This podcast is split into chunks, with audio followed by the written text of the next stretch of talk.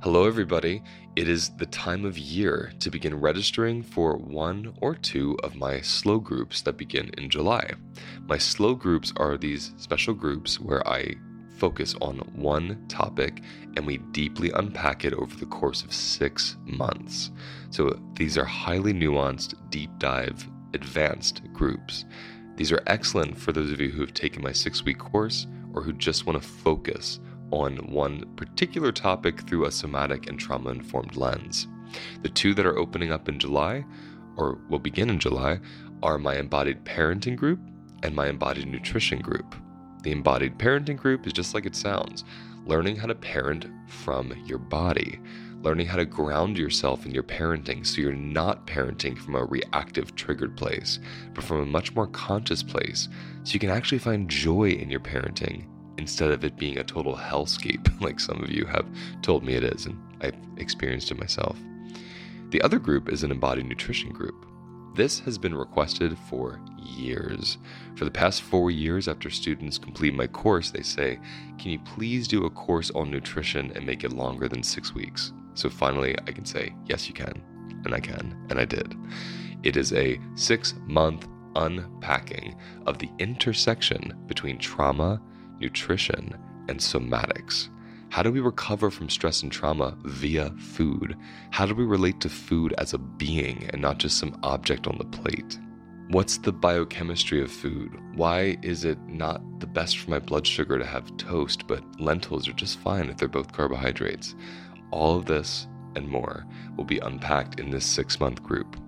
To register for these groups, please go to my website, holisticlifenavigation.com, and click Groups or you can click the link in the episode details below. Registration closes on June 1st. It is only open through May because we need the month of June to prepare everybody for July. I'm looking forward to this deep dive with you all. I'll see you there.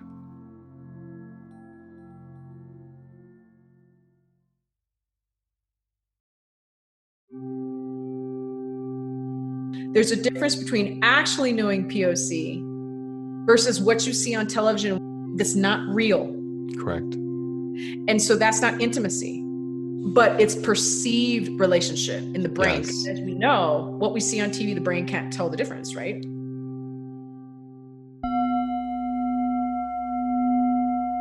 You are listening to the Holistic Life Navigation Podcast.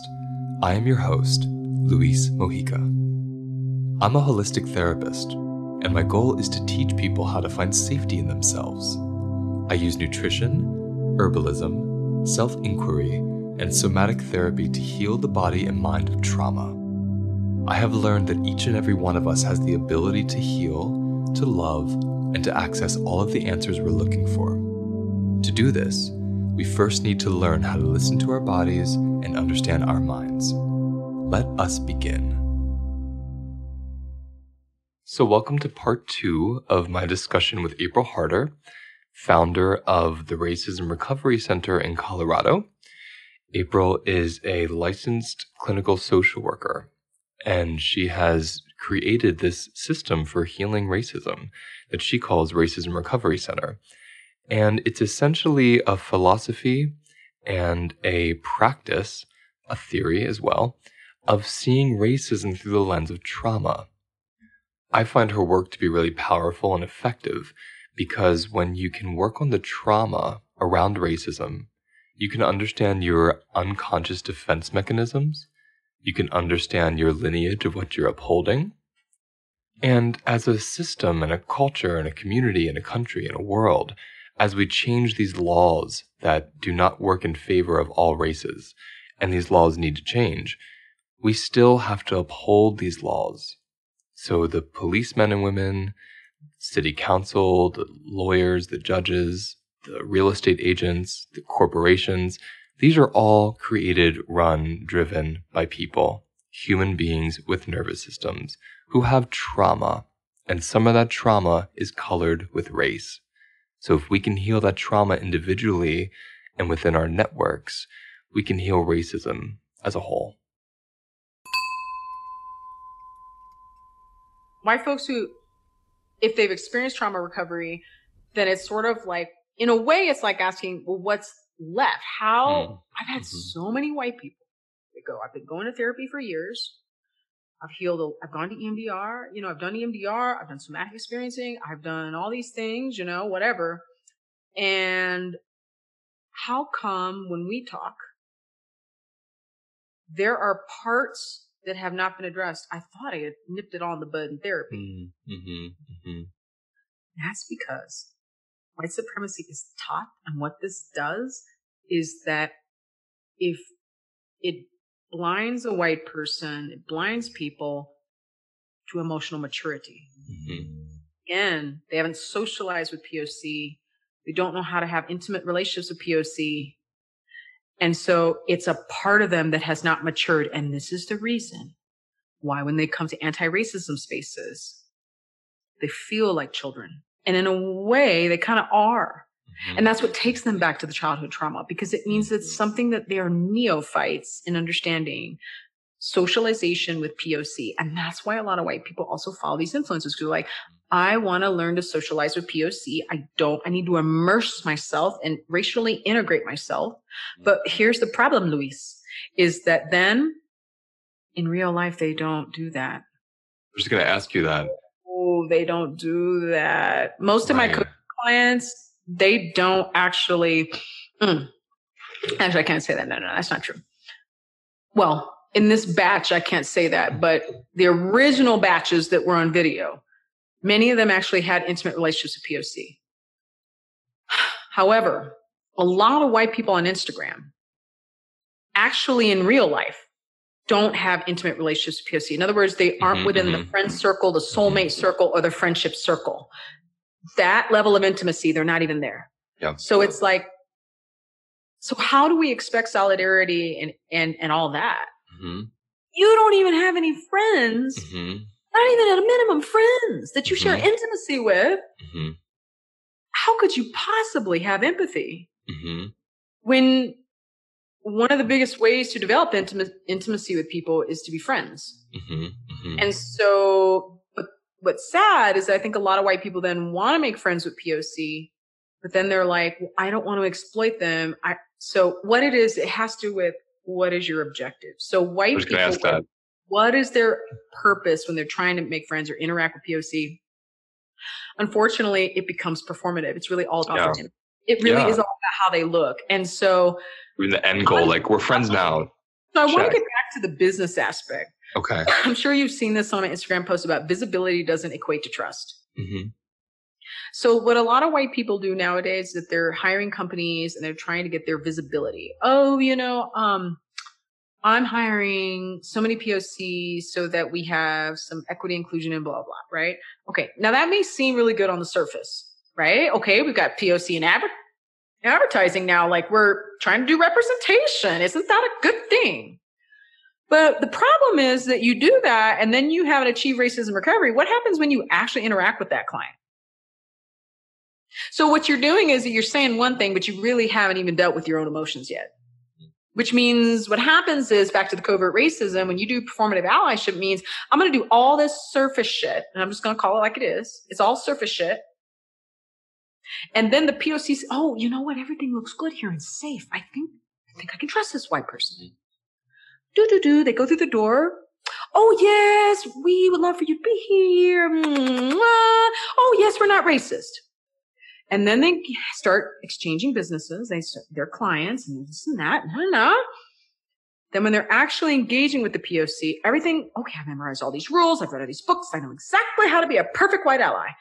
And then one day they slip and they say something racist and they're like, wait a minute, this person says I'm racist. That can't be possible because I've read and done and everything. I'm what? So then they kick mm-hmm. into, then they kick into racist intellect, intellectualization and denial. That's then when white people then go out and go, we need the next 2.0, 3.0, 4.0 version of something. Please teach me. We need to learn new rules that shelter us from being called out on our racism. Now, there is a genuine desire to stop the racism. But on a deep subconscious level, what the mm-hmm. narcissist wants is to perform. Mm-hmm. And so really to get to that shadow and like white folks are listening, like you need to understand that like you're not the exception just because even you know POC is you're not the exception because I'm going to talk about something very personal. And I, every now and then on Instagram, I talk about this. My own husband, of course, is white. And in the middle of my coaching, one day, my own husband said, uh, I don't benefit from white privilege. I don't know what you're talking about. My mouth dropped. I was like, what did you just say? What? And I've been married to him for 20 years. And he up and just said, I don't benefit from white privilege. So what does that prove? It proves that I can make love to this man for 20 years. I love him to the moon and stars. This man is still acting in a racist way. Mm-hmm. So that's that. That's I want. I want again people to hear that because when you hear acting in a racist way, yes. people think that it means you know some emotional, behavioral, mental action that's directed in a malicious way against a black person or a person. Mm-hmm, mm-hmm. And it, it was it's, totally it's, unintentional. It's and, and it's even, but even in your example, it's so perfect because it's just even denial of how his existence affects someone else's. Just that is is racially oriented.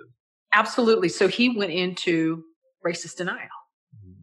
and intellectualization because he's like, well, I haven't, you know, I don't know how I benefited. I don't know how to, and you'll of course hear this on television. You'll hear people, white people say this, da, da, da. And it's, let me explain where that's coming from. It means that what happens is for white people is that they feel unheard, that their experience is not heard, mm. that they, and their experience is getting dismissed because they don't see their existence as a privilege they don't see that as a privilege. They don't, they don't see that. Um, however, this is where some examples do help. And this is what you're going to see on television. You see literally, um, like a really good example. And I, and I wish I could remember the shows that do this, but there actually are shows where, uh, like undercover agents will, uh, journalists will take some kind of a shot or something and, and get melanation. Mm-hmm. They will literally like, or do makeup and they'll go into blackface, for example, and they will literally go into society mm-hmm, mm-hmm. and see, do I actually feel different now that I'm walking around in with melanated skin?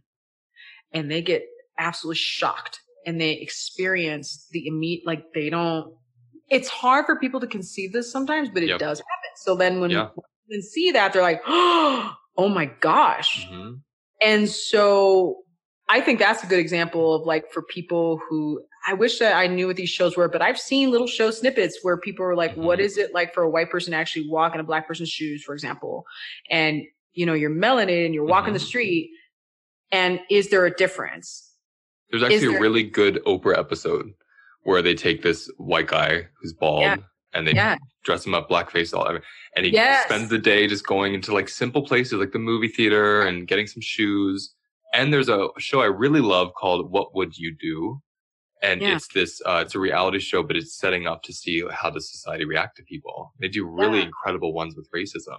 There you go. Absolutely right. Like and a, it's very eye opening. It's very eye opening even for the person. Mm-hmm. And then like one time I even saw, um, oh, I wish about like redlining and about I saw some type of clip or something where um I can't remember which day. I really wish I could remember, but um it might have been oh gosh, what was it? New Jersey? I think it was I can't remember where in New Jersey, but basically there was a study done. It was undercover stuff and you had black people, another POC go into neighborhoods with real estate agents. And then it was like, what was their experience? And they actually had like a hidden mic and all, I mean, a hidden camera and all that good stuff. And the real estate agents flat out lied to them about things. Like they would mm. say, Oh, this neighborhood is so safe and everything's good. And then literally the white person, I mean, the white person didn't even know what the POC was going through. Mm-hmm, mm-hmm. Then the white person then went to that same real estate agent and the real estate, yeah, you don't want to live here. Mm. Neighborhood. Like, and actually it turns out it may or may not have been a, you know, actually a dangerous neighborhood. Mm-hmm. And they failed to tell the POC that, oh no, you can handle it here. Well, no, the white person, we need to protect you. And we need to have you go in a safe white space. Mm-hmm. Right. And so they did that. And then what was really shocking for everyone is that all the little, you know, undercover, undercover journalists and whatnot, they then came back into a room and they watched the videos of their experiences. And the white people were just floored. Their mm. faces were like, whoa, like you wait a minute. This People of color were like, that happens all the time. No big deal.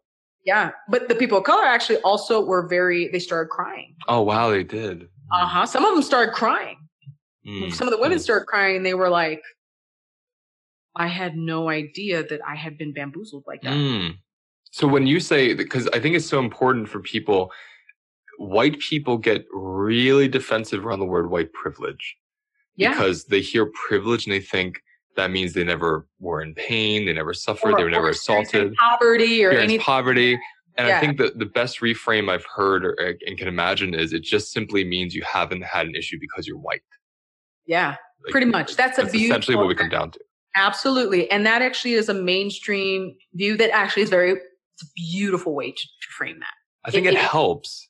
Yes. right because there's a because Yes. when you hear privilege you put that to so many other ideas but white privilege just means you haven't experienced issues because you're white so no one's Right. turned you away from a job and nothing, nothing like that because you're white But although I will counteract that and say that there are going to be white people listening, for example, who are from Hawaii, mm. that'll say, I'm discriminated because I am white, hmm or from someplace else where they're the racial minority. So here's what I'm going to teach everyone today that no one ever talks about. White people will say, I'm the victim of racism. Okay. You're a victim of racial discrimination. Yes, you are. Everyone can experience racial discrimination. Difference is, is that if you're the victim of racism, we're talking like whole power structures were built against you. We're talking whole systems that were made to oppress you. Yep. Okay, like yeah if you experience racial discrimination, that does suck. It sucks. Mhm. But for the white folks that are listening, like, oh, wait a minute, I've just I've experienced reverse racism. No, no, no. You have not experienced racism. You no. You have been the victim of racial discrimination. But the reason why you have is because your ancestors and other white people unfortunately ruined it for you because they've acted in racist ways. Those POC are now reacting in a trauma response to you and saying, back off. We don't like you. Get away from me. And so that's why that happens. A lot of people, white people are like, well, why can't a POC just treat me as is? Well, when you're a victim of racial trauma and you haven't healed from that, you're not gonna, it's like any relationship. It's like Absolutely. they're gonna put conditions on you. So the, also another aspect of performative allyship is putting conditions on white people. hmm The rules of anti-racism, you're putting conditions on a relationship. When we've been, when we've been gone through trauma and we've been betrayed, we've been betrayed in any relationship, we haven't healed from that, we're not going to give anybody the benefit of the doubt. And if, and if somebody like looks or reminds you of something that you experienced where you experienced betrayal, man, you're going to put all these conditions. Well, you can't do this and you can't do that. And I don't like this and I don't like that. Mm-hmm. You can't be like mm-hmm. this. And that is actually also what is being taught to white people. that's i'm so glad you're saying that because i've had this question in my mind for the last 20 minutes that i wanted to and if this is okay this feels like a good time to present it because what you're saying is again it's totally P- total ptsd it's like you know past experience past learned experience that was traumatic projected Yep. onto the present. Yep. when you say to me and i've heard and maybe you didn't say it this way but i've heard it many times like you can't in america at least you can't be white and not racist or part of it in some way. Mhm.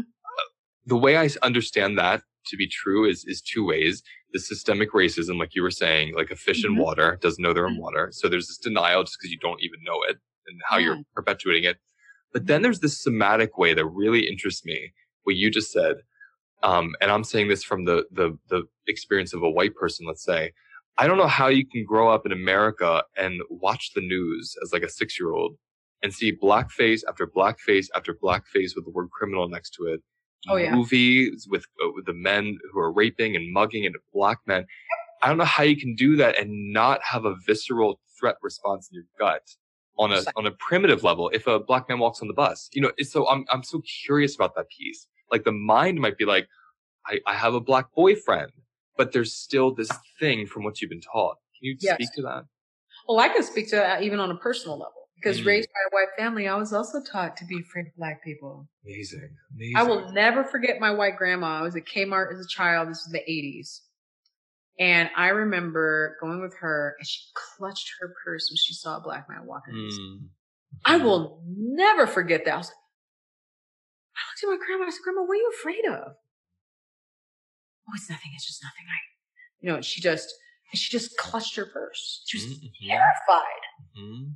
And I'll never forget that. And I thought, at that moment, I thought, is she afraid of me too? I said, Mm. Grandma, are you afraid of me? Because I'm black? And she said, No, sweetheart, I love you. I would never be afraid of you. Oh, but why are you then afraid of the black? Mhm. So this gets to police brutality too. Mhm. Because like the Mhm. reason, in my viewpoint, the reason why, at least just an assessment, I mean, like the reason why black men absolutely get way more violence to them is because they're perceived as a major threat to one's life. Mhm. And so then it's like thinking, well, I got to put extra force on the black man. Mhm. He's Mhm. going to turn around and kill me. Yeah. I'm like, what? And so, yes, that's a big way. Thank you for redirecting there. That is one of the ways that racism is taught, like in society. So these are racist schemas. I call them schemas Yeah. because this is very much a racist schema. White people are taught racist schemas. And the schemas can be racial discrimination and uh, and racial stereotyping. All of these things. So white people are fed racial racist schemas, right? Mhm. And then what they do is that they interact with POC. So what you're saying, what you're talking about is there's a difference between actually knowing POC versus what you see on television and what you that's not real. Correct. And so that's not intimacy, but it's perceived relationship in the brain. Yes. As we know, what we see on TV, the brain can't tell the difference, right? That's right. So that's really to me the reason why the somatic response occurs because if you're getting that kind of brainwashing consistently, that's going to happen. Yes. And uh, so, black people, for example, that let's say, and you can see videos on this. Let's say a black person was socialized with mostly white folks. Believe it or not, you think, why would that black person get scared of another black? Oh, they will, Mhm. because they've been taught that fear around because they're around all these white people. Mhm. I was taught that in my family. Mhm. I would get scared of black people because initially I wasn't. I was, I was just confused. Like, what are you doing? But then after enough aspects of that socialization to be scared of black people and what you see on television, it's like then you start to hold. Then you start to Mhm. believe that black people are a threat. Mhm. Mhm. Even though Mhm. as a, I'm black, it's like, what are you talking about? And then Mhm. and that's why you see like white folks on these viral videos and then Mhm. you pull a gun on someone and they just immediately they think they're a threat because if you don't they're they're foreign to them on an intimacy level they're That's foreign right. That's So- right. well it so when we don't know something and we don't know and we're also brainwashed into something that's a lie Mhm. we're going to be afraid and we're going to have that that visceral response yes we are If you have a visceral fear response where your mind shuts off and the reptile brain turns on and you're holding a gun and you're a police officer and you've been trained to already think this in your training and in your human life training, so much conspires in like five seconds. Absolutely And it's why all these black men and women are being killed. That is correct. And even when I was a child, like thinking about how I love how Shaun King talks about like, and this was like last year he was talking about this on his podcast, The Breakdown, about how he was talking about how, and he brought this up again in a recent podcast episode about how little children, Mm. little black kids are getting sent, they're getting arrested at school. Like, what? And so Mhm. I remember my experience growing up. Um, basically, I absolutely was punished more and went to the principal's office more than the pe- other people in the classroom. Mm. I mean, it was like I just stuck out like a sore thumb. I was the only black kid, and it was just like you're the problem one. And a lot of black folks will know when you're growing up around people, around a bunch of people who are not black you will absolutely get targeted like you're the criminal, you're the problem, Mhm. this is the target. So it's very what you're talking about it are the nuance and the complexity of the discrimination, how it is brainwashed into society, how it's brainwashed into white people and taught to white people. Um and again, this comes back to really, if we really want to get back to it, just let's take, let's, for example, talk about black folks specifically. Um, because technically in the United States of America, it used to be against the law to basically be friends Yeah. Yeah. It was actually against the law. It's law. I mean, loving wasn't that long ago. Hmm. And so we're talking like it used to be against the law to do that. So you could get strapped and hung. Okay. And I'm just going to say you'd be called a nigger lover. Okay. Mhm, People don't like mhm. when I say it. They're like, hey, but don't say it. I'm going to say the word because that's exactly what people were called. Yeah, it's true. Okay, so then it's like you're going to get hung and strung up. That's a major threat. So white people back then they also adopted that racism because it's like again survival. hmm hmm That's unfortunate. And now and what's so sad and and we come back to that intergenerational trauma stuff and the, also really the intergenerational you said visceral response, you know? It's like white people don't realize like you no longer need to do that. We're we're not in 1964 hmm and yet you're still doing it. That's why people are like, why is it 2020? That's right. And yet See, that's where your work comes in because you know I think the the kind of work you do, um, of of course, because your specialty is through the lens of racism, you know, and and and but the piece that the piece of the puzzle that's important about your work and anyone listening that says, you know, I'm white, I want to end this.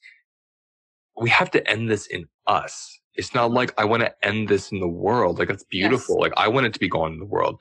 But if it's not ended in yourself, there's there's no it'll no pass hope. on. It's gonna It'll pass on. That's right. You're to teach it to your coworkers, your kids. I mean, so and I- that's how that's how institutional. So I want to come back to the original question you asked about Yeah. kind of the institutional versus like the personal racism, right? So Yes. like, how does that all kind of tie in?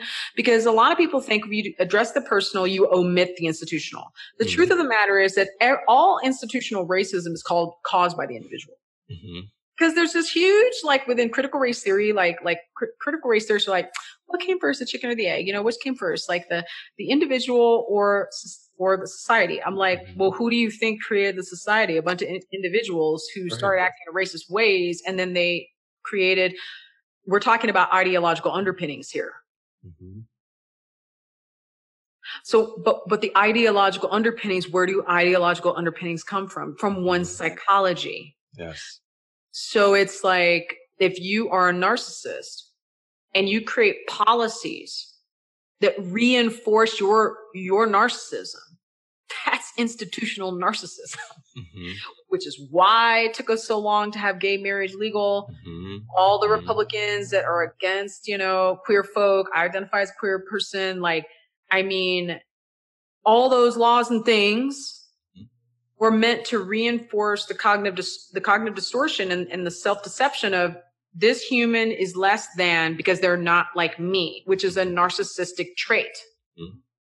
You have now created laws that basically say it's just and moral and right, and anyone who's against this is not right and they're a problem. They are inherently less worthy. So when you have institutional racism, you have now created laws that say, if you are not this, you're not worthy. You're not worthy. But where does that come from? It comes from psychology. It all comes from psychology. So the way to truly permanently dismantle racism is for us to heal because POC need to heal from racial trauma to recover. Mhm. My gosh, to recover. Mhm. As Dr. Joy DeGruy talks about post traumatic slave syndrome, like, yeah. Hello, like, intergen. I love when she says to white people in the eye, she's like, hmm, did any of these black folks, did they ever get treatment? Did they ever like all that violation? Did they Mhm. ever go to treatment for all that? No. And they're expected to be okay. See, I think about that a lot, and I thought I thought about that especially because I heard your podcast about um, why are Black people angry, Yes. and it was essentially it was really good because it was essentially about. I mean, you get a lot out in four minutes.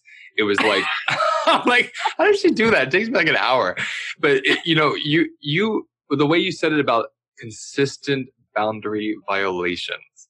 You know, I could take myself back to middle school and in those three years when I was hitting puberty and I was growing breasts and all these people knew. And I remember that feeling of just the way I was looked at in the hallways felt like a boundary violation. So if I freeze myself in that moment, I imagine, okay, what if that was my life? Like, what if I never grew out of that or got a surgery or like could wear a shirt? Like- oh, don't get me started about intersex stuff because I just think it's terrible with forced surgeries and every, I mean, it's just, yeah, it's it's amazing. I, Another boundary violation, really, from huge the boundary violation. Born, right? And and so what amazes me is um, I use those early experiences of my own trauma to try to understand what it must be like to be have boundary violations because of the color of your skin. Yes, the because boundary violation. Get away from that. And no, so you you're- can't.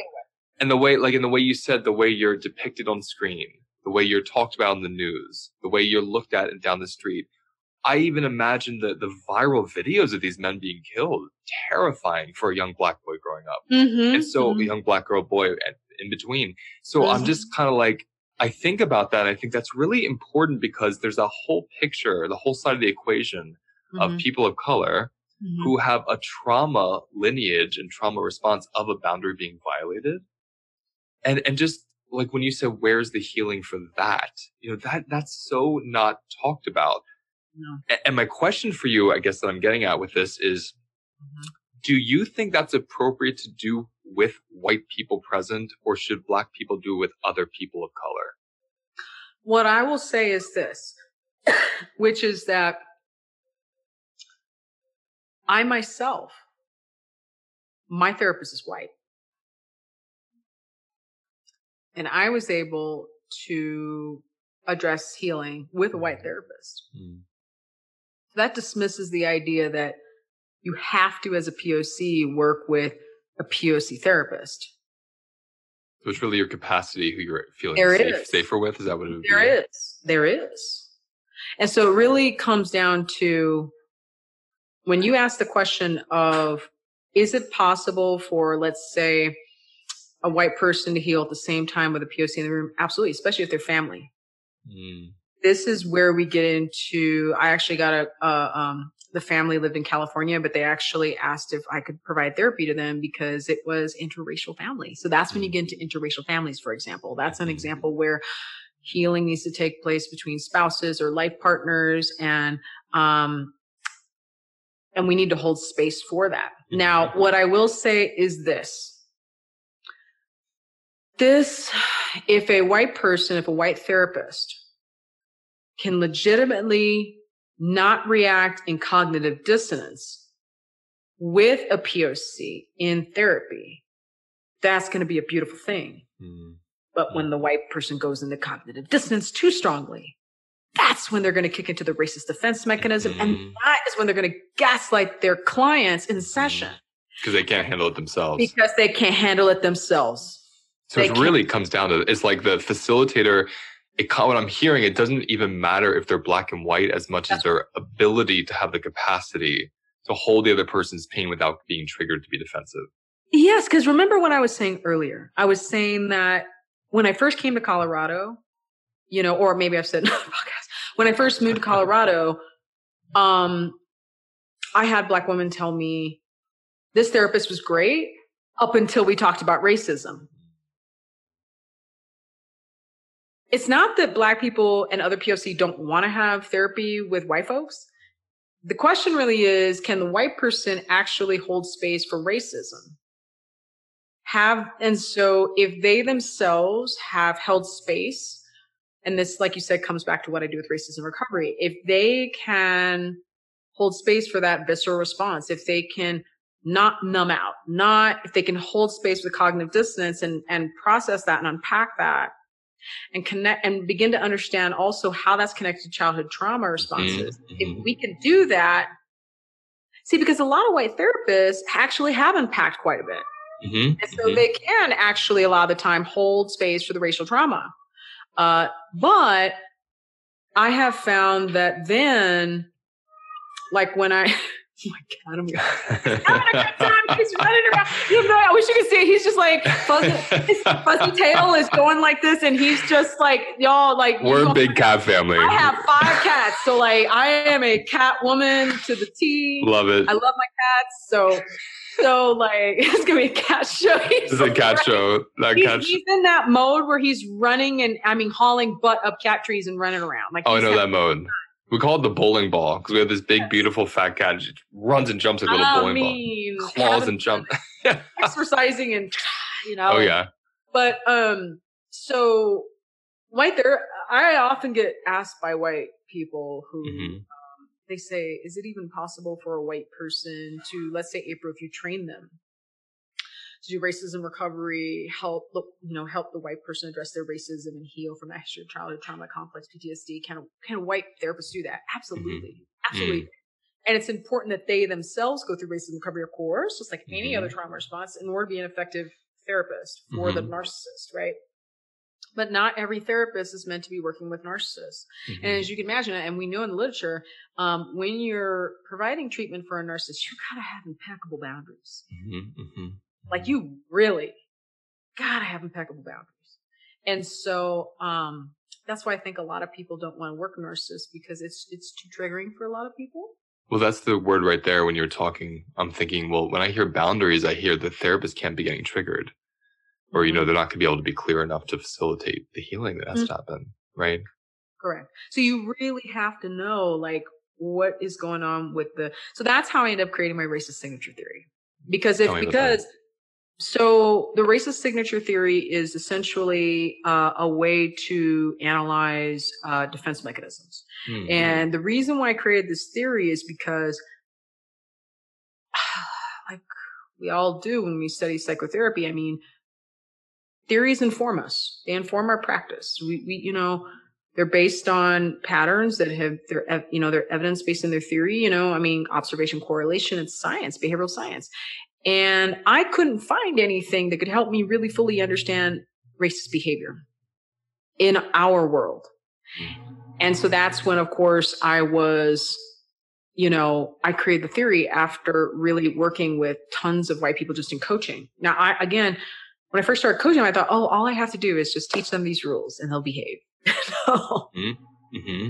It's like, no, like, and then I'm like, why are they still acting in racist ways? Mm. Well, it's mm. trauma response. And I'm like, oh my goodness. And then that's when I, um, and the, that's when I created the racist signature theory. So there are seven core signatures and 42 racist signature patterns. So I won't talk okay. about the 42, but I will talk about the core seven. These are very Great. Important.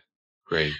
So the seven racist signatures are essentially the seven uh, racist defense mechanisms. So the first one is denial. The second, second one's intellectualization. Now, as therapists, when we listen to that, we're like, oh, defense mechanisms. We know that. That's nothing new, which is true.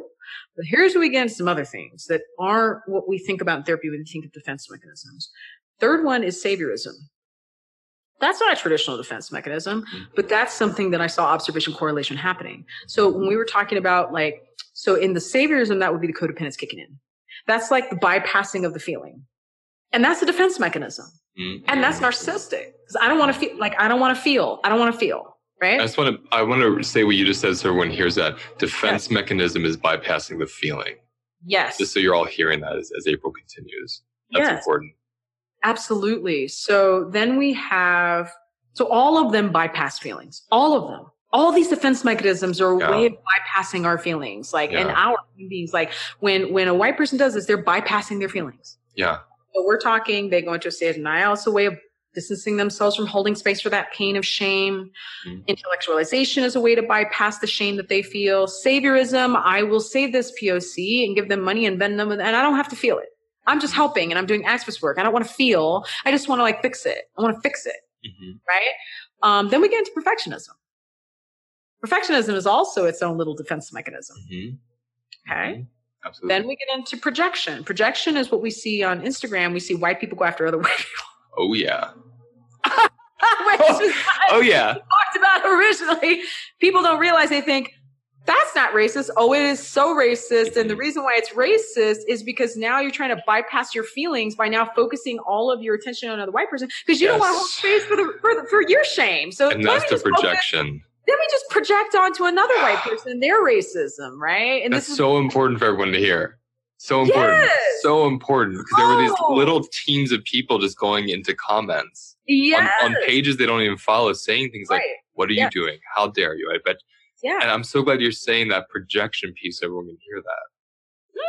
Because when I was when I was happening to me, I knew that's what was happening, so I wasn't taking it personally. But I was also thinking, wow, this is what it feels like to be black. I have all these white people telling me what to do. I'm like, this is so interesting that we're fighting racism with more white supremacy. Just white on white this time. So it, it's just like perfectionism. It's not so much the feeling of it is to be black, but it is the feeling of being bullied in masses. Mm, bullied. Okay, better, much better word. Bullied in masses. Mhm. So it's like we're talking cyberbullying. Mhm. So the racist projection, white people are, and again, this gets back to the the um, addiction too. White people right now on Instagram are addicted to jumping other white people.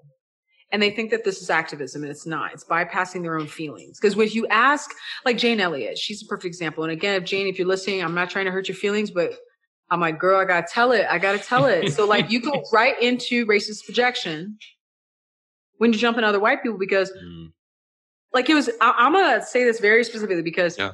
One day i was on i was on facebook and i saw and my alma mater is university of houston and i was watching dr jean Latting. She is a black psychotherapist over at u of h and she's one of our professors. I, I never got the pleasure of, of, of learning from her but there are many of my colleagues who have and she was under at the time the children and family social work kind of concentration right? So she does a lot of community work in, in houston the black communities a lot of work right?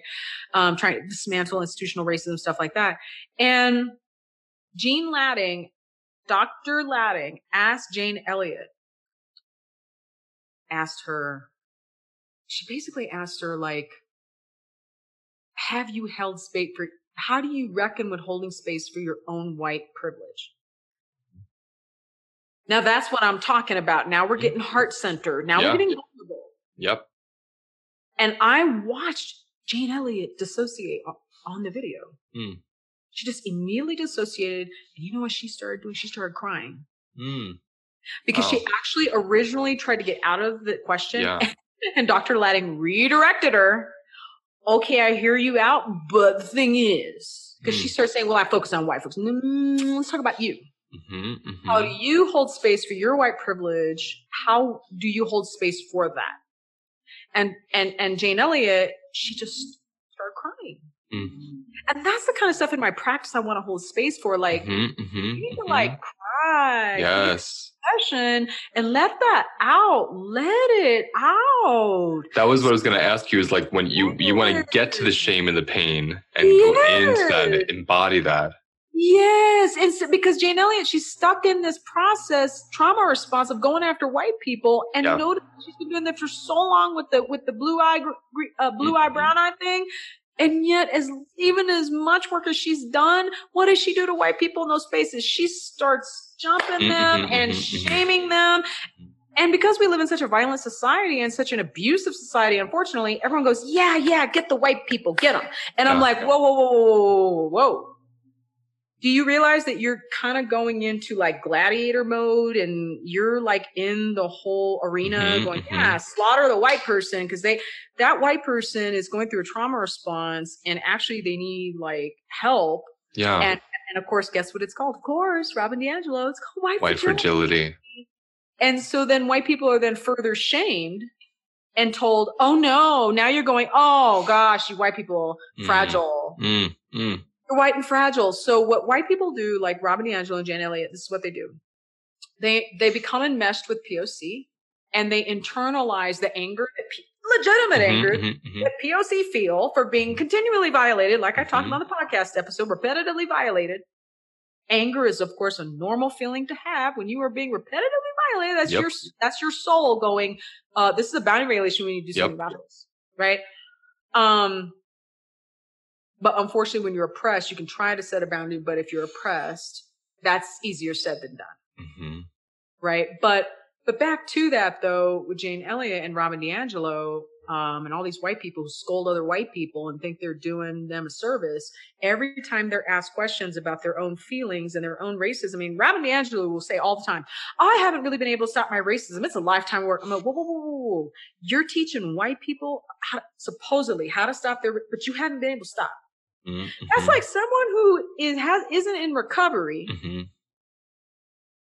they don't walk the walk, talk the talk. It's not, it can't be performative. Mhm. They need to That's what I actually want, um, legitimately- they need to like straight up legitimately have had sobriety, legit sobriety, so that they can truly, truly guide. Because they've been through the motions Mhm. and they can then hold space for the other person to suffer because they've actually ha- held through the motions. So then you, so what happens? You get again, you get Janet, Robin DiAngelo. They then internalize the anger that, for example, a lot of black women have. Legit anger. Mhm. That space needs to be held. And they internalize and go, you know what? They're pissed at them. I need to be pissed at them. Whoa. Mhm. You're not black. You're not black. Why are you pissed at them? I, I want to pause that because that's, That's something I'm hearing. bonding, by the way. That's trauma bonding. Yes, I'm hearing so much of that from uh, my white clients saying things exactly and friends saying things like, I feel like I'm supposed to be angry. And the truth is, I'm not. And I'm like, good, because you're not dealing with that. That's a good boundary you're having. Don't, you know, you didn't have that, that you didn't grow up in a project having to see this every day. That's not your experience. And so I love that you're saying that because I don't think it's going to heal racism when someone tries to try on someone else's experience. It's almost Right. disrespectful, if anything. It's inauthentic. It's Inauthentic. inauthentic. It's not legit.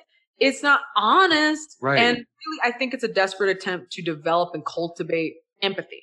Co- I completely agree, and that's why I like the stance. And then I want to hear the rest of the seven. Uh, I like the stance of okay, I can understand my white privilege, not feel guilty because I have white privilege, and use the capacity from white privilege to hold the trauma of POC. Like I Mhm. feel like that's such a holistic way to work with yourself if you're white and you're feeling guilty and don't know what to do. Yeah, because you you, add to to, that, or does that does that work? you need to yes, you need to authentically be white and authentically hold space for that and authentically hold space for the traumas that you've had in your life. Because if really white folks, if you really truly want to empathize with POC, the way to do it is to hold space for your own traumas.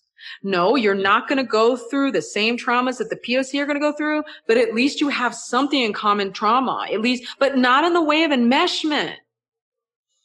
that what you just said was the gold. oh, you ha- I mean, I hope everyone here, I might replay it uh, in the edit, it, just to hear that. If you're going to hold space for POC, hold space for your own trauma.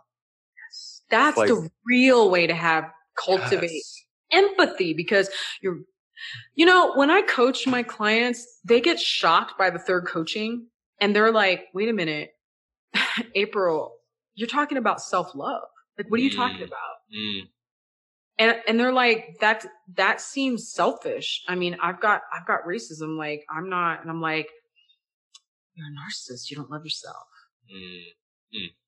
how do you think you're going to let go of that narcissism you got to learn to love yourself self-compassion And if everything's projected, right? If there isn't Yes, self compassion, you can't have compassion. compassion. So it's fake compassion.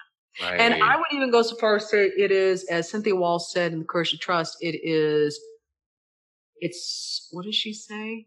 It is, because it's performative, it is pretend trust. Mm, Mm. It's your faking trust. trust. She used an example in the book where she talked about how, like, you know, like, let's say that you meet somebody, it's kind of an acquaintance, um, driving with them, you don't really necessarily trust how they're driving. hmm and you're really starting to get scared. You feel uncomfortable. Maybe they're driving too fast. Maybe they're not stopping at stop signs. Like it's like it's causing, it's triggering, right?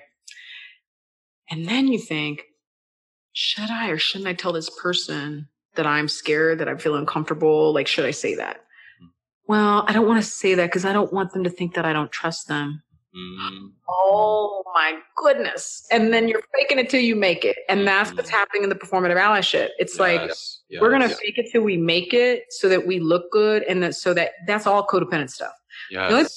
the only thing about cynthia wall's book and i and i kind of get where she's coming from but i wish she would have just talked more about trauma because she kind of like skirts from it and i think she does like she doesn't she's like well i don't want to trauma really should be discussed in therapy but we really need to be transparent about trauma because this is part Absolutely. of stigmatizing that trauma is so pervasive in our society That's so if we really want to have empathy, if POC, if white folks want to have empathy with POC, they need to understand that our society, we've all gone through a certain degree of trauma.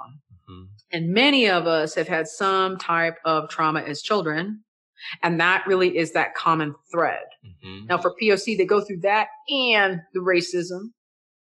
but at least it's like white folks can go, wow, like I need to cultivate empathy for myself and self compassion. And it's a trip because all of my coaching clients, they basically are like, when they start to develop self compassion, true self compassion, hold space for the stuff they're trying to run from. I mean, they literally, I literally, I get DM'd by their partners. Mm-hmm. And they literally like, my whole relationship has changed. Mm, mm-hmm. Like I never thought that would happen. Like my partner, I can talk about racism and they're legitimately holding space and they're not feeling like it's all about them and they're very bad and they're very bad people. Because what white people do is they go in cognitive distortion. See, that's also why they go into the cognitive dissonance. Because when we think of racism, we think KKK and white nationalists. So then when the white person goes, I don't want to be labeled a racist because then that means that I'm a bad person. Mm-hmm. But white people act in covertly racist ways that are unintentional. Yes, it's racist. Yes, it's a boundary violation. Yes, they've been brainwashed to act this way, but it's unintentional. And they actually do, for the most part, are very good people. Mm. But they need to understand that. So then what happens is they just want to be good again. Mm-hmm. And that's also why they quickly jump. I just want to be seen as a good person again. And be seen good and that comes back to parenting. That comes back to childhood. If you if you're good and you follow the rules you're a good kid. And if you don't follow the rules you're a bad kid. And this just gets that raw. It gets that mm-hmm. raw. I really I'm, I'm really glad you're saying that. I want everyone to hear that before we go into the finish the seven up while we have time yeah. i want everyone to hear that piece because that's that's the core of my work and what i'm always talking about to my base is number one, fawning. I talk a lot about fawning, and this is an example of that as well. But it's so much about it, the beautiful thing that I've come to find in my own racism recovery work. Mm-hmm. Any work I've done, even uh, even my work, uh, you know, I was such a man hater because that's where all my relational trauma came from, men. So mm-hmm. I didn't trust men until maybe five years ago. But in all my work of trying to heal whatever the thing was I was afraid of, let's say, Mm-hmm. It came from healing my own trauma because there's this, there's a, big, almost like a magical human connection when you go into that. It's a spiritual, almost awakening when you can heal your own trauma and feel it and hold it and embody it and then still feel safe.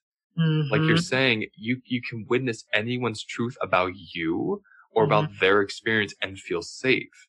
And I mm-hmm. feel like if we're cultivating that somatic safety through our mm-hmm. trauma work, we can do this work you're talking about mm-hmm. around racism. We can mm-hmm. recover because we can hear and be authentic in that intimacy. Because we're also creating, because we're creating that safe container for ourselves within That's our heart. Right. That's right.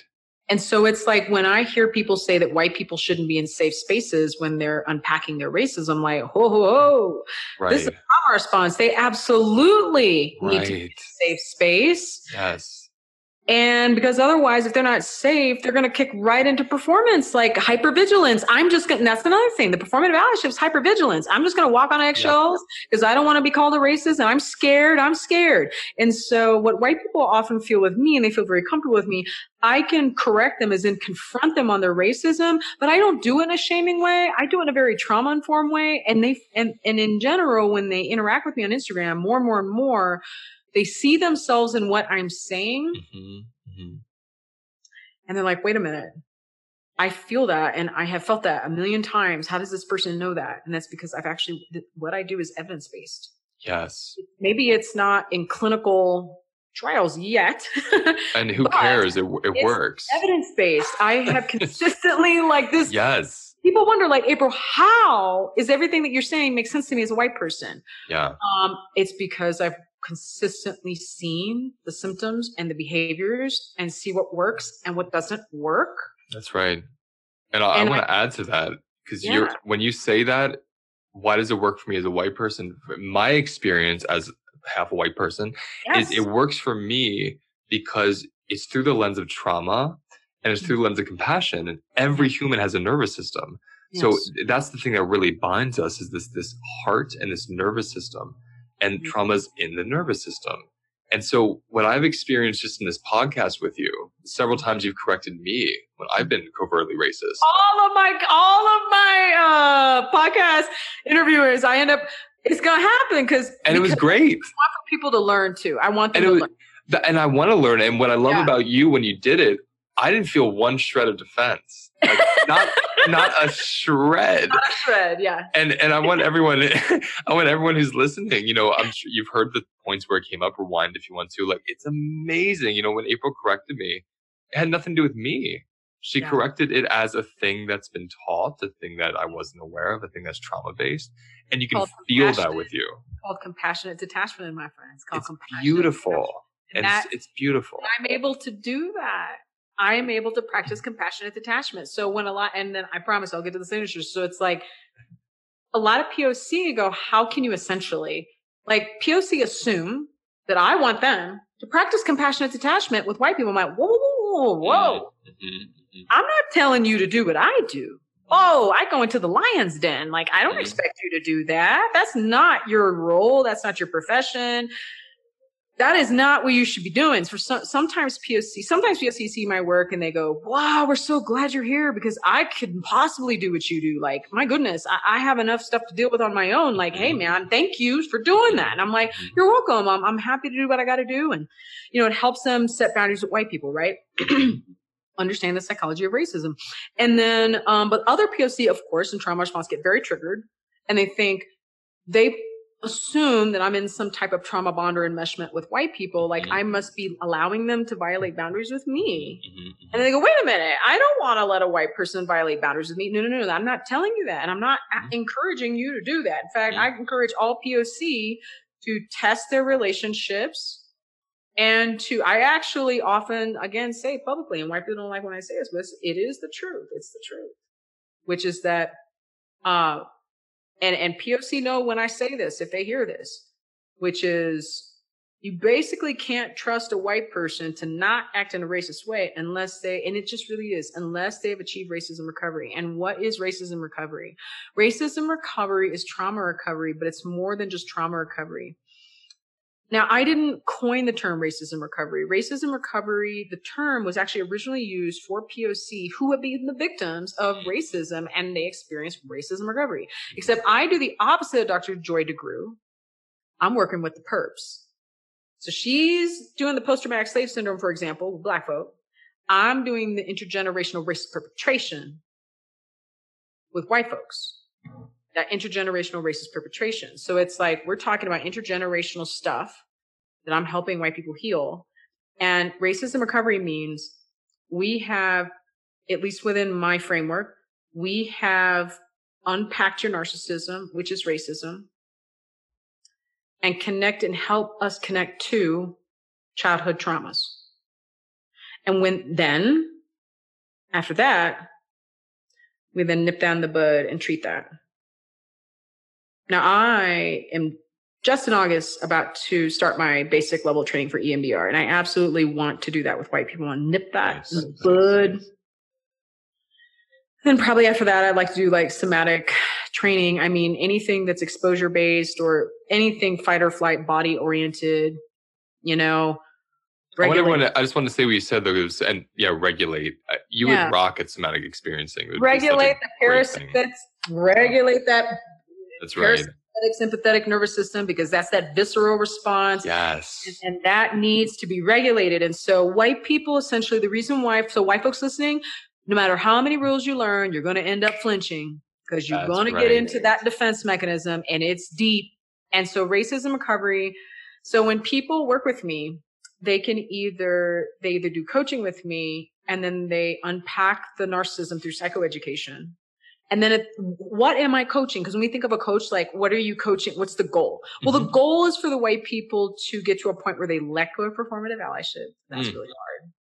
Ooh, They're Mhm. detoxing from performative allyship. hmm That's, So that's the addiction. that's the addiction. It's Yeah. very difficult. It's a We can't even we can't even begin to get to racism, begin that treatment until we detox from performative allyship. Oof. That's heavy. I hope people hear that. It's beautiful. That's what's happening in coaching. We're just doing a lot of psychoeducation, and doing that stuff. and We do a little bit by bit. Um, that's why I trained. I changed it from a seven week. There's no way there. That was experimental. I mean, it was excellent, but it was no way. Like that's why it's a year long program. It's a lot to unpack. Mm, good. I- And technically stretch it to two years if I want to. I mean, it's just a lot to unpack. Where can And- I just want to ask? Where can people sign up or learn about that? racismrecoverycenter.com. Okay, and is that is that like nationwide? Like anyone can join Yes, that on Zoom call? Oh, nice. Yes. So basically with the coaching, anybody can join. And so they learn the, they learn the racist signature theory. And so let, let me get back to the signatures and then we get back to that. So Mhm. I talked about racist projection. That's number five. Number Mhm. six is the racist rejection of whiteness. Mm, So what is that? This one's really kind of deceptive as hell. so racist rejection of whiteness is when a white person is very ashamed of their whiteness and they try to like basically erase any and all whiteness from Mm. themselves mhm. which means I'm going to culturally appropriate, I'm going to racially appropriate, I'm going to just basically reject anything having to do with my white culture. Because I want to distance myself from whiteness. Because if I distance myself from whiteness, I can then be less threatening to POC. I'm a less less of a threat. And you'll have lots of POC give ally cookies and say, thanks for, you know, you you know, thanks for acting black on the inside. And I'm like cookies. I like I like ally cookies. cookies. Yeah. And I'm just like, POC, please stop giving these ally cookies because these white folks are not healing. Mm. Like they don't know. And they don't like when I say this. And I'm like, look, man, I'm a psychotherapist. hmm I am not gonna BS you. Like I'm telling you Mhm. legit, you want some good allies, some true solidarity, these white folks need heal. Well, if you're denying your whiteness, you're denying the part that's racist. You're not touching it. Exactly. So then we're not even holding space for that. So like we can't even like unpack that. So that's a bypass. It's Yeah. another bypass. Another bypass. Mm-hmm. So then we have the final one, which ooh, extra deceptive, is racist leadership. Mm, Oh, and that's what Robin DiAngelo and Jane Elliott do. Racist leadership. You haven't actually achieved racism recovery, but then you go teaching white people. You now lead this stuff. How many of us jump into leadership and we haven't actually done the real work yet? Yeah. Me. That's what I did when I first started doing my work. I thought I was good. No, I need to get my butt back into therapy. No. oh yeah. No, it's like, hello, as Nina would say, hello, somebody. Like I just had to hmm fall on my booty. hmm And it was an experience and it was a learning experience for sure. Super painful, but it had to be done. hmm And so white folks that then try to teach other white folks, why do they do that? Again, because they're taught by other Mhm. POC.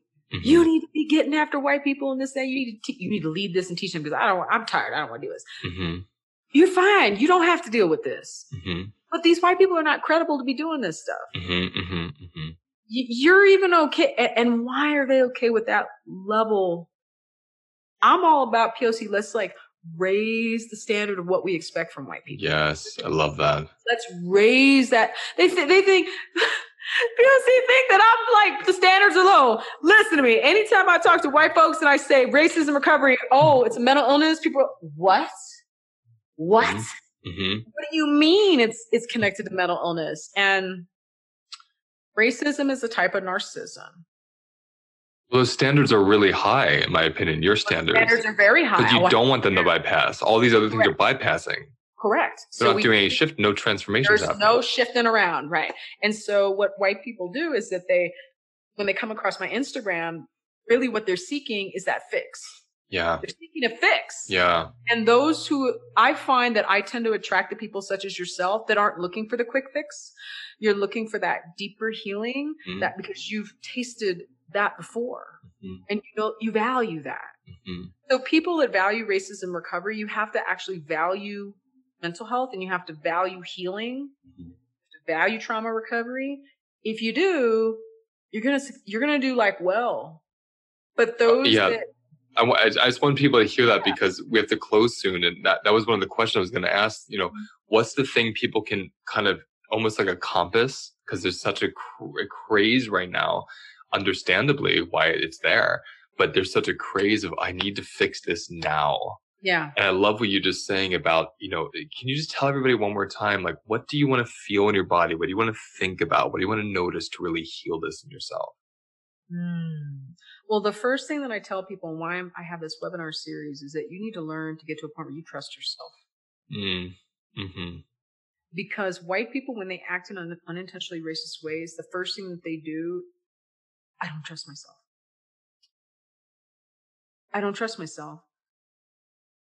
and then you give away all your power to these influencers Yeah. and you're wide open to abuse. And then you're not going to learn anything.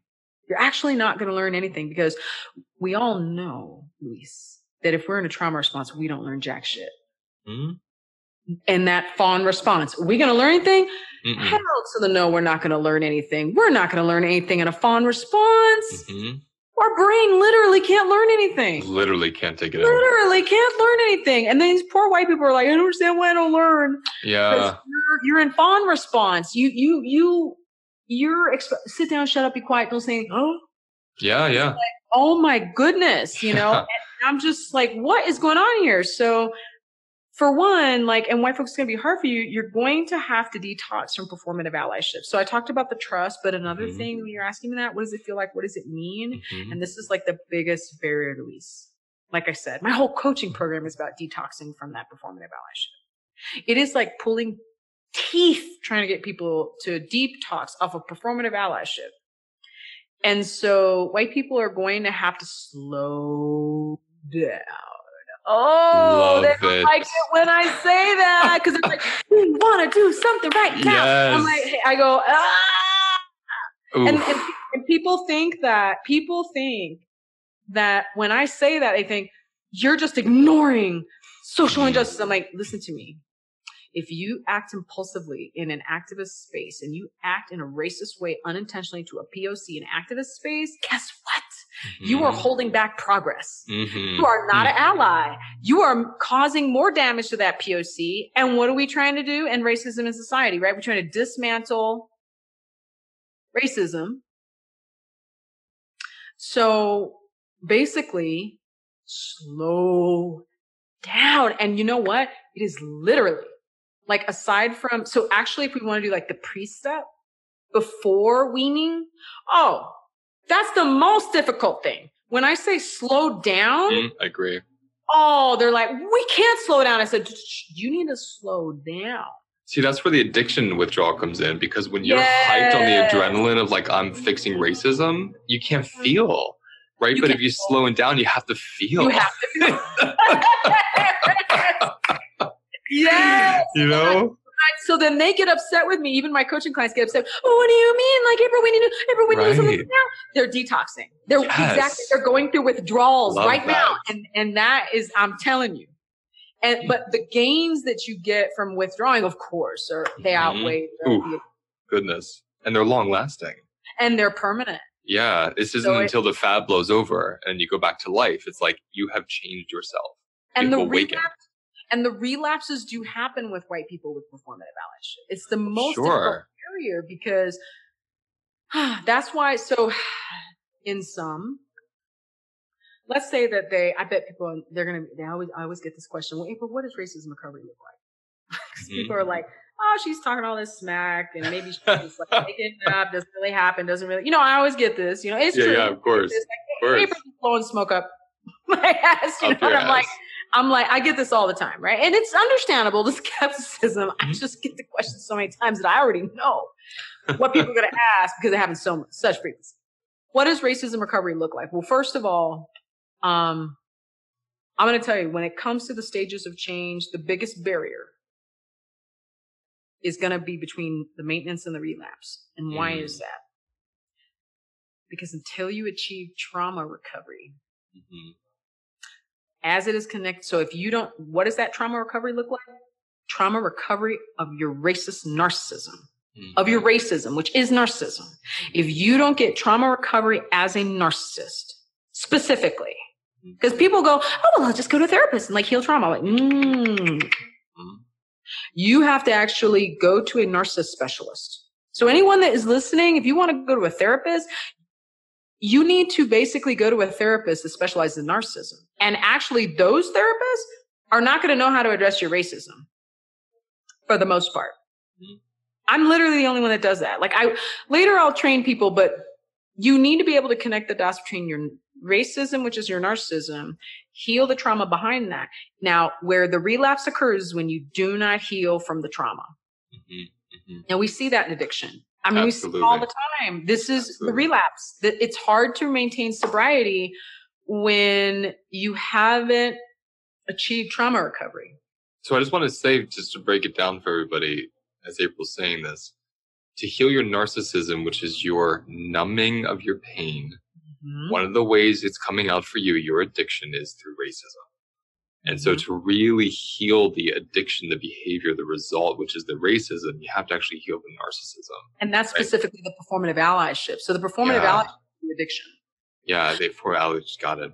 But also it is connected to narcissism too, because the narcissist is addicted to soothe, it is addicted to numbing pain with relationships with other people and exploiting them. That's what I was feeling. I'm like, well, if I don't want to feel something, I'll project it onto that black man and make it about him. Mm-hmm. And to me, that's where it becomes that quality of trying to numb what I'm feeling. I'll make it about this group. That's I'm right. better, they're worse. I feel better now. That's right. That's so right. amazing. I never saw it like that before. I think it's so. I think it's so important for everyone to hear. I mean, it's it's, it's actually a really um, uh, unhealthy, dangerous way to regulate the nervous system. Like very, very uh, unsustainably. Totally you know, unsustainable. Just like like bullying, you said. Correct. bullies do. And that's why white, yeah, because then you start bullying yourself. You, that's you right. yourself. You gaslight yourself. that's abandonment trauma. So then you abandon yourself, self sabotage, emotional numbing. Mm. I don't want to feel the pain. I'll abandon myself. Mm-hmm. No. And so white people need to understand that it's connected to childhood trauma. It's getting manifested in their race behavior. They've been taught racist schemas the stereotyping too. Mm-hmm. It's complex. Mm-hmm. And it's so important, like you said, we just talked about that, to slow down. And and mm-hmm. people need to understand this like there there's addressing racism comes from many comes from many disciplines. So people often want to tell me, April, like, can you solve systemic racism? And I'm like, I am looking at it from the psychological lens. This is my piece that I'm contributing to the yeah, pie. Yeah, like right, there's right. a legal way to look at it. There's a historical way to look mm-hmm. at it. Mm-hmm. And I'm addressing the psychological part of it. Mm-hmm. And I am educating people to understand why on a psychological level do we have a cultural psychology of racism? Mm-hmm. Why is that? So you need to understand the history of it, the psychology of it, the institutional laws and policies that that reinforce that and mm-hmm, mm-hmm. normalize because these institutional racist laws they reinforce and normalize this mm-hmm. and when you say reinforce my mind says and this is where psyche comes in because who reinforces it human beings a mm-hmm. law is a piece of paper it's a yep. structure we created who upholds the structure you know so the psychology it, of the person behind exactly. it exactly so if we're healing this individual narcissism and then that's being healed throughout the communities and generations no one's going to uphold the law it's going to be ridiculous to them but they can't even see that now because they believe they need the law still. Right, right. And, and that's why it's so dangerous. And that's why POC can't understand why white people like why anti-racism becomes more of a trend and something that's not Correct. permanent. Correct. Uh, it's because white people need to heal on that deeper cellular level. They yes. need to heal on the cellular level, or they're going to continue to perpetuate that narcissism from generation to generation and they got to stop the cycle of abuse. So basically, in he, me helping the white person heal that racism, that narcissism within, and addressing that complex PTSD from childhood, we are effectively ending that cycle of abuse.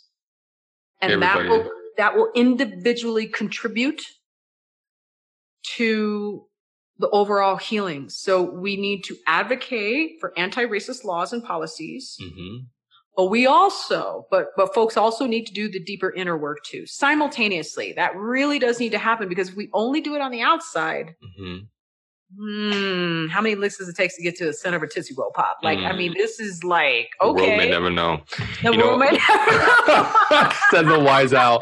No, I think I, I love, we're going to close on this because I feel like the biggest, um, uh, the, the experience of guilt I tend to see most prevalently amongst white people is around um, gosh is it enough for me just to sit here and talk about my pain about this and heal it and i'm like yeah because the more you get to that center of your tootsie pop right you know the more you mm-hmm. get to that center and you get vulnerable and you be you're safe with your vulnerability you don't judge it anymore oh my goodness, you you become a real ally for other people. You become fierce and courageous and fierce can do those things that POC would like you to do, to have courage, yeah.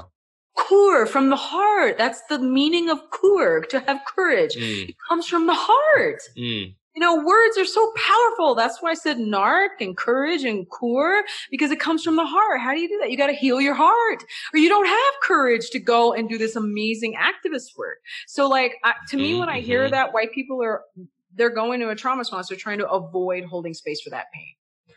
I and I and I, that's the part I want everyone to hear because when you're saying about the courage and the core and the heart, mm-hmm. it's like that's a felt sense, and so people of color are going to feel that. Other Oh, white people are going to feel. People are not going to feel that you're you're being inauthentic. That's if- right. Right, and at first your inauthenticity will be rewarded because it's a trend, but then it's going to wear off. It's going to So- wear off. Right, so we want that core Oh. healing so that felt sense can reverberate, and that's when we're actually healing the lineage traumas too. Oh body. yes, because right? then that's that's how you gain that resilience. Mm, That's how you get that that cellular courage, and it gets passed on from one generation to the next. So, final question about your webinar is Yeah. that something that you have to sign up for, you know, at a certain date, then wait till the next one opens? Can anyone join anytime? What's that like for everyone listening?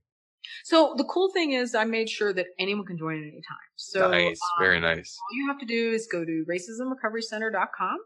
You're going to click on the link that says services.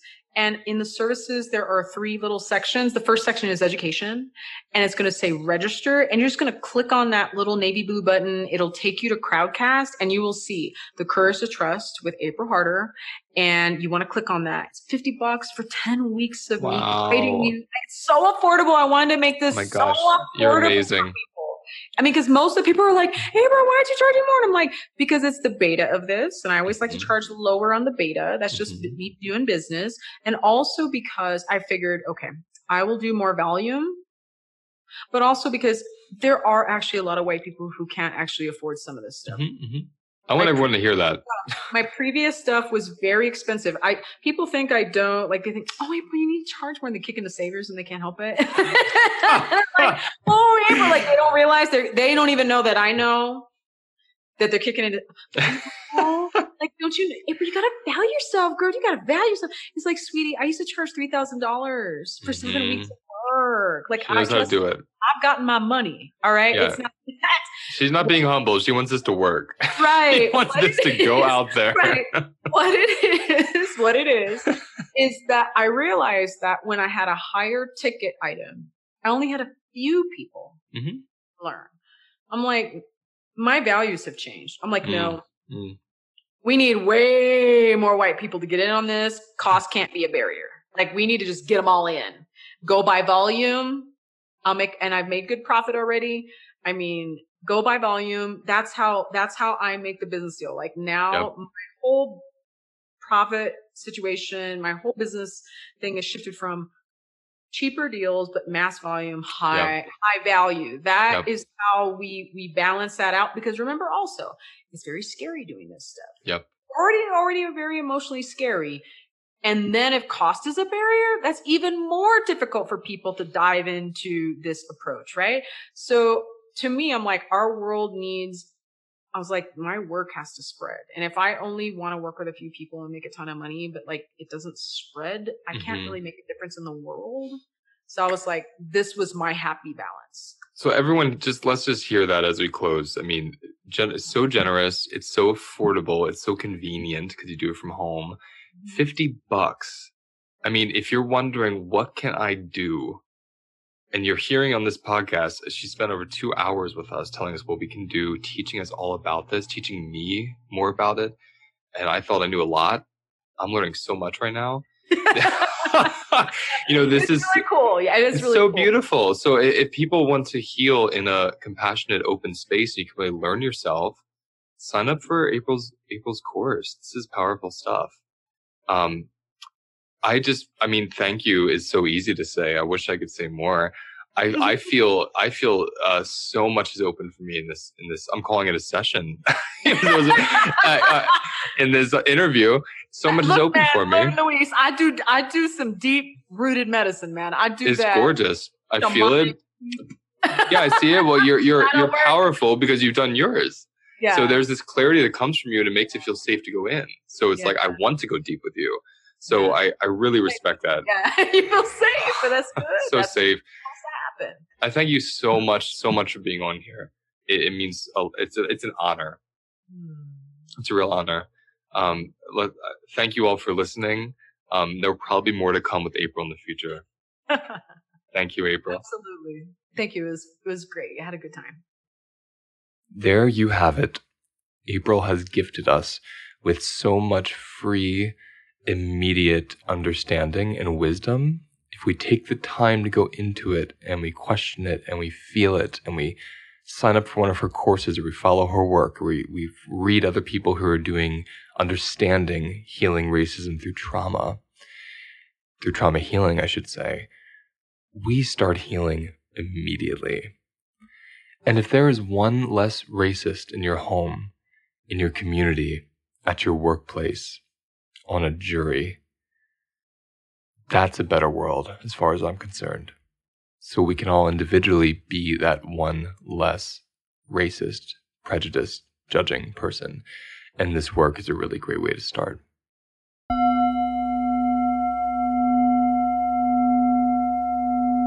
So, as always, before you go, take a breath, feel your body, notice your emotions, and take that awareness into your life. I want to thank you for sharing this space with me. For more information on my work or any events that I might be hosting, please visit holisticlifenavigation.com. And you can find me on Instagram or Facebook at Holistic Life Navigation.